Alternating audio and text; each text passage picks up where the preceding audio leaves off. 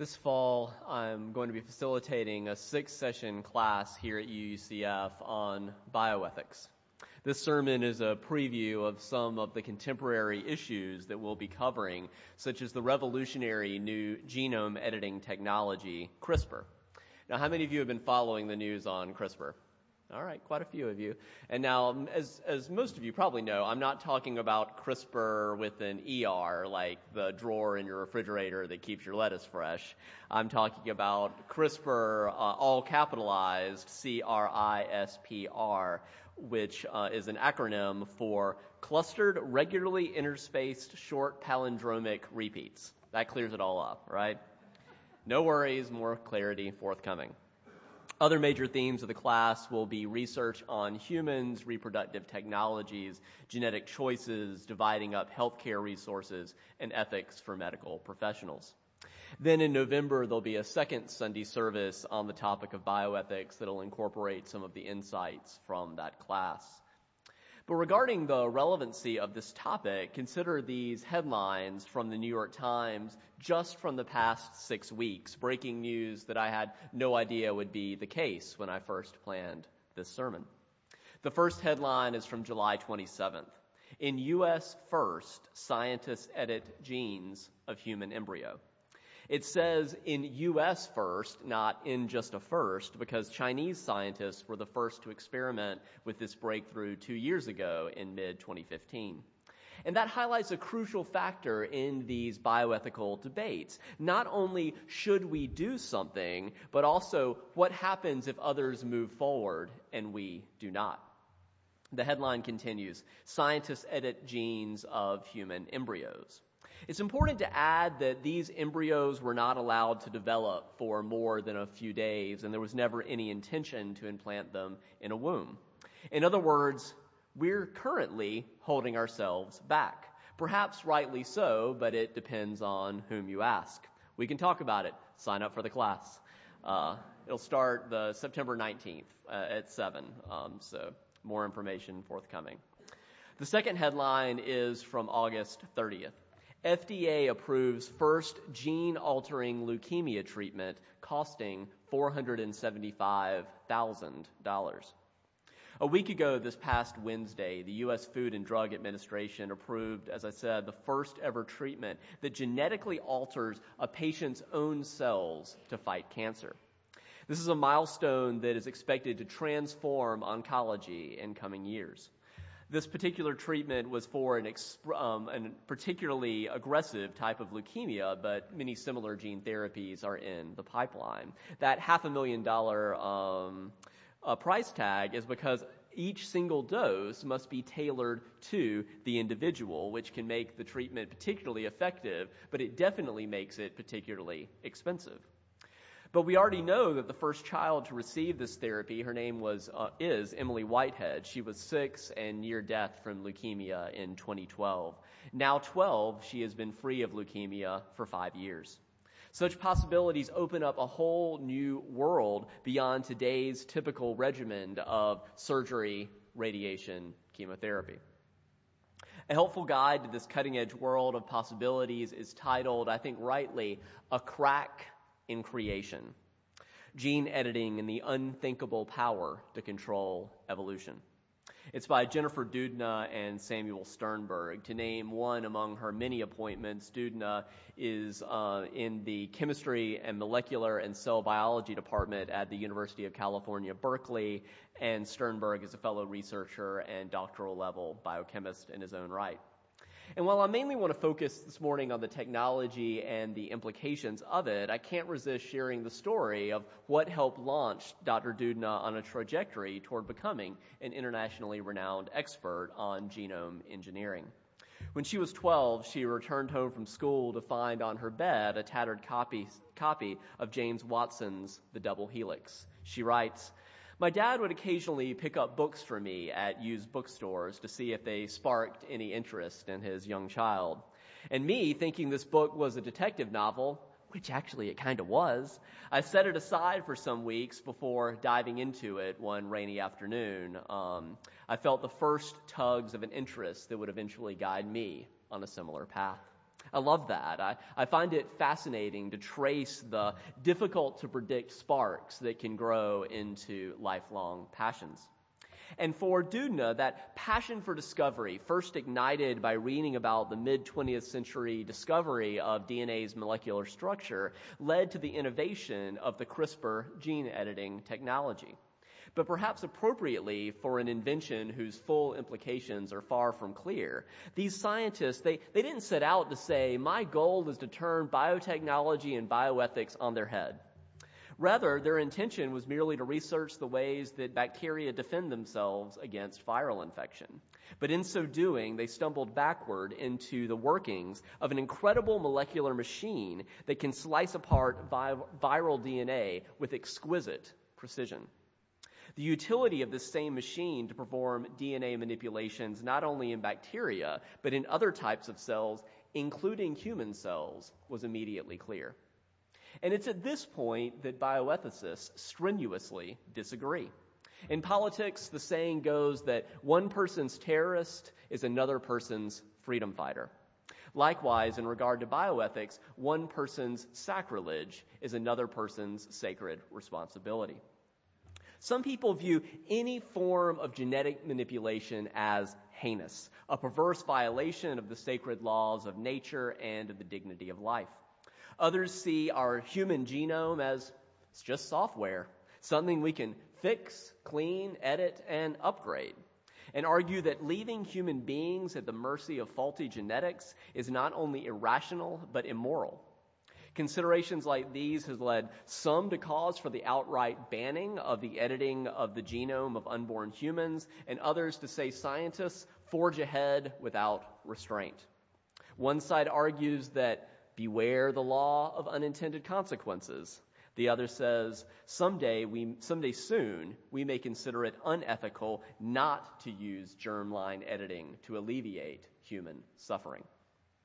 Uh, we'll talk about related um, bioethical case studies. Like we already have um, court cases where parents say, we believe that prayer is the only right way to cure diseases, and courts have said, no, we're going to intervene and force you to use modern medicine. So we may see similar things around genome editing.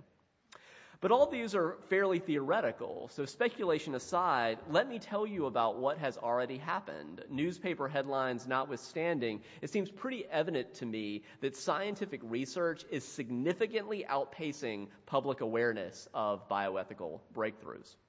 Because we already know that scientists have already harnessed CRISPR to generate genetically enhanced versions of the beagle, creating dogs with Schwarzenegger like supramuscular physiques by making single letter DNA changes to a gene that controls muscle function. In another case, by inactivating a gene in the pig genome that relates to the growth hormone, researchers have created what they call micropigs, uh, no bigger than large cats, which could be sold as pets. Meanwhile, you all want one now, right? Meanwhile, in the plant world, gene editing experiments have produced disease resistant rice, tomatoes that ripen more slowly, soybeans with healthier polyunsaturated fat content, all by fine tuning genetic upgrades involving changes to just a few letters of each organism's DNA. In recent experiments, CRISPR has been used to humanize the DNA of pigs, giving rise to hopes that we could someday grow pigs specifically to serve as organ donors for specific human beings, what's called xenotransplantation. In laboratory grown human cells, this new gene editing technology has been used to correct mutations responsible for cystic fibrosis, sickle cell disease, and many other disorders. So much more is quickly becoming possible or is already possible, but we're not sure collectively if it's a good idea to try. Some of you will recall the tale of Prometheus, the deity in Greek mythology who was both the creator of humanity and its greatest benefactor, who stole fire from Mount Olympus and gave it to humankind. With CRISPR, we are playing with fire, meaning the great potential promise and peril of using such tools.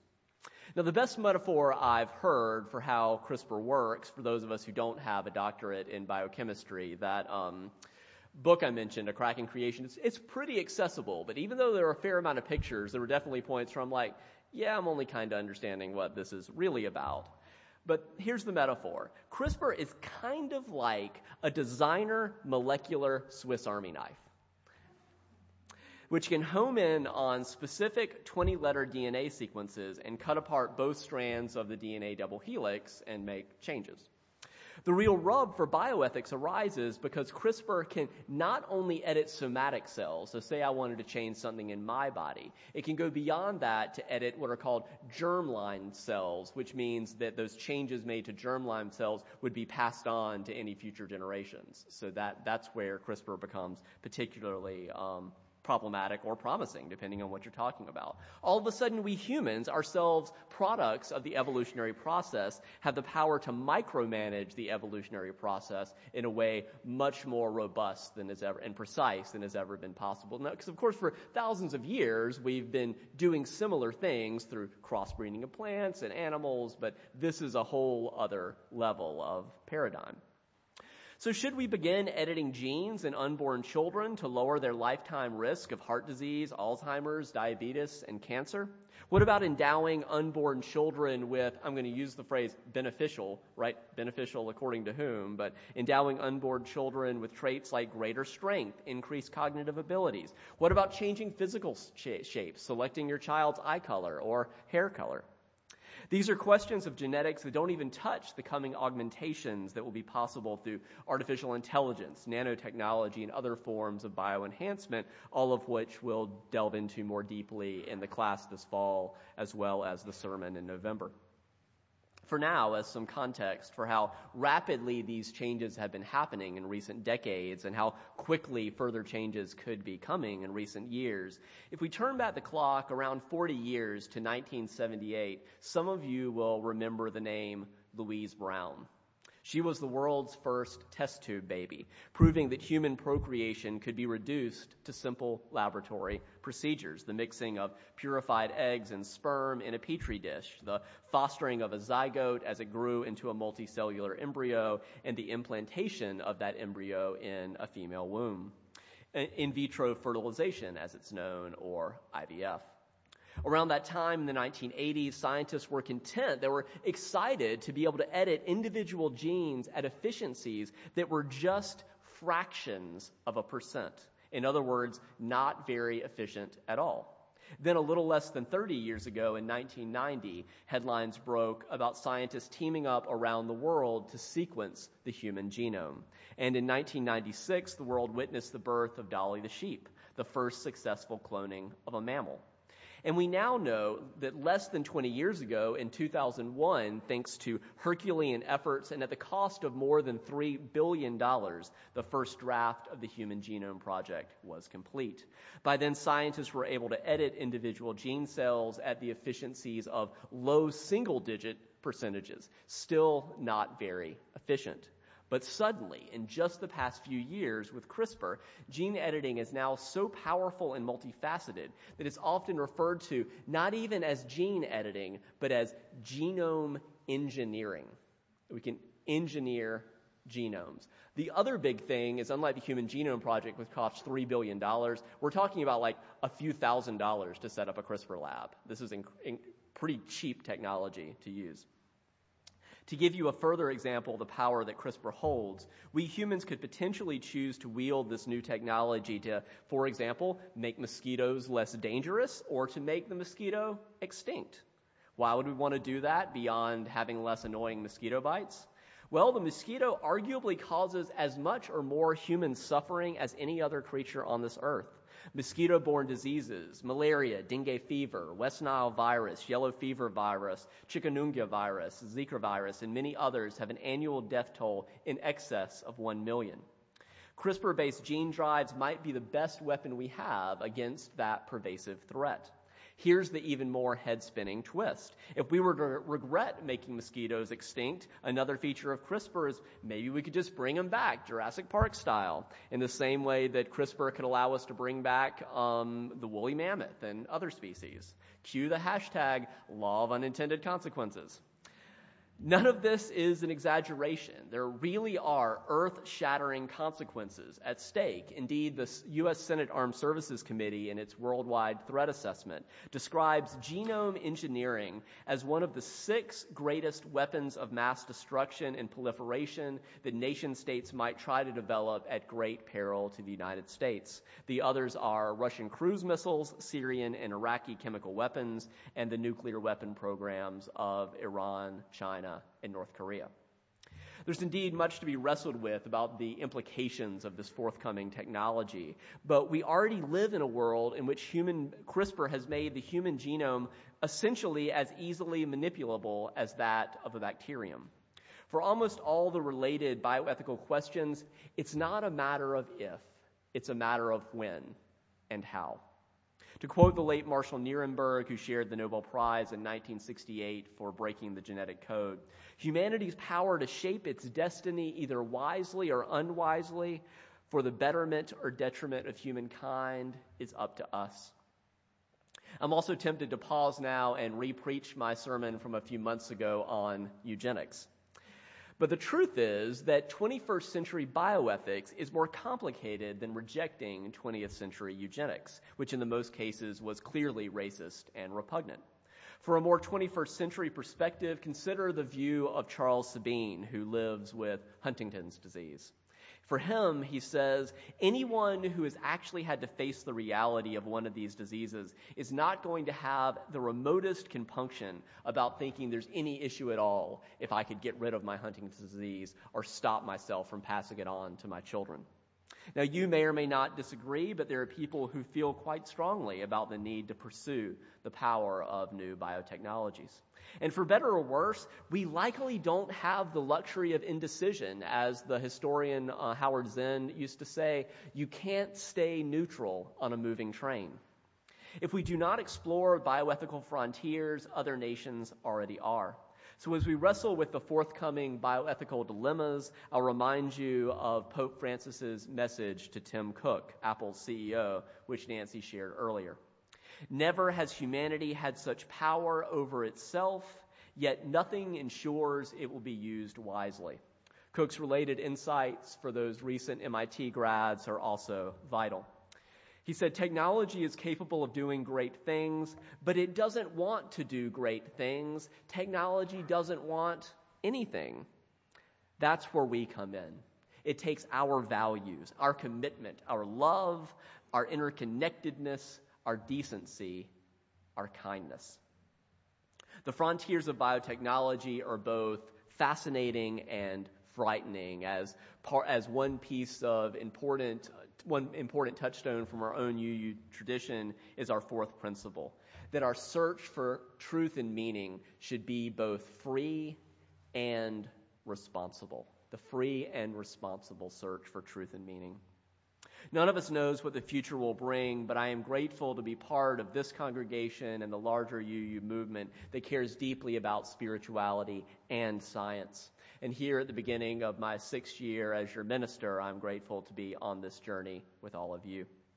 In that spirit, on this Water Communion Sunday, I've intentionally chosen as our responsive hymn, number 145, as tranquil streams. This was the hymn that in 1961, when the Universalist Church of America and the American Unitarian Union Association met separately to vote on whether they would merge, and then both did meet to merge, the song that they sang as they processed in together as a new uniting body was this hymn. Let's rise in body or spirit as we sing together.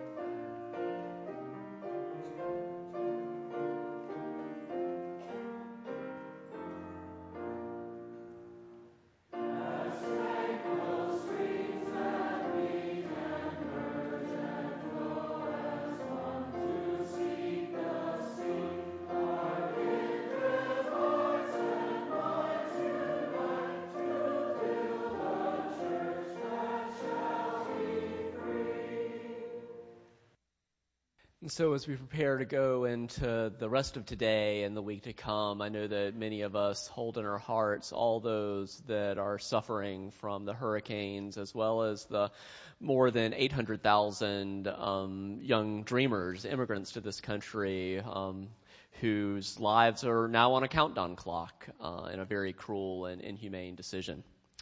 In that spirit, I invite you to hear a poem um, written just a few days ago, uh, wrestling with all of that by uh, the Reverend Hannah Vilnaves Roberts. Many of you will remember she preached here a few um, weeks, well, it's been a few months ago now, and has now been called to be the full-time minister of the UU congregation of Cheyenne, Wyoming. These are Hannah's words. The skies are raging, and winds blow entire islands down.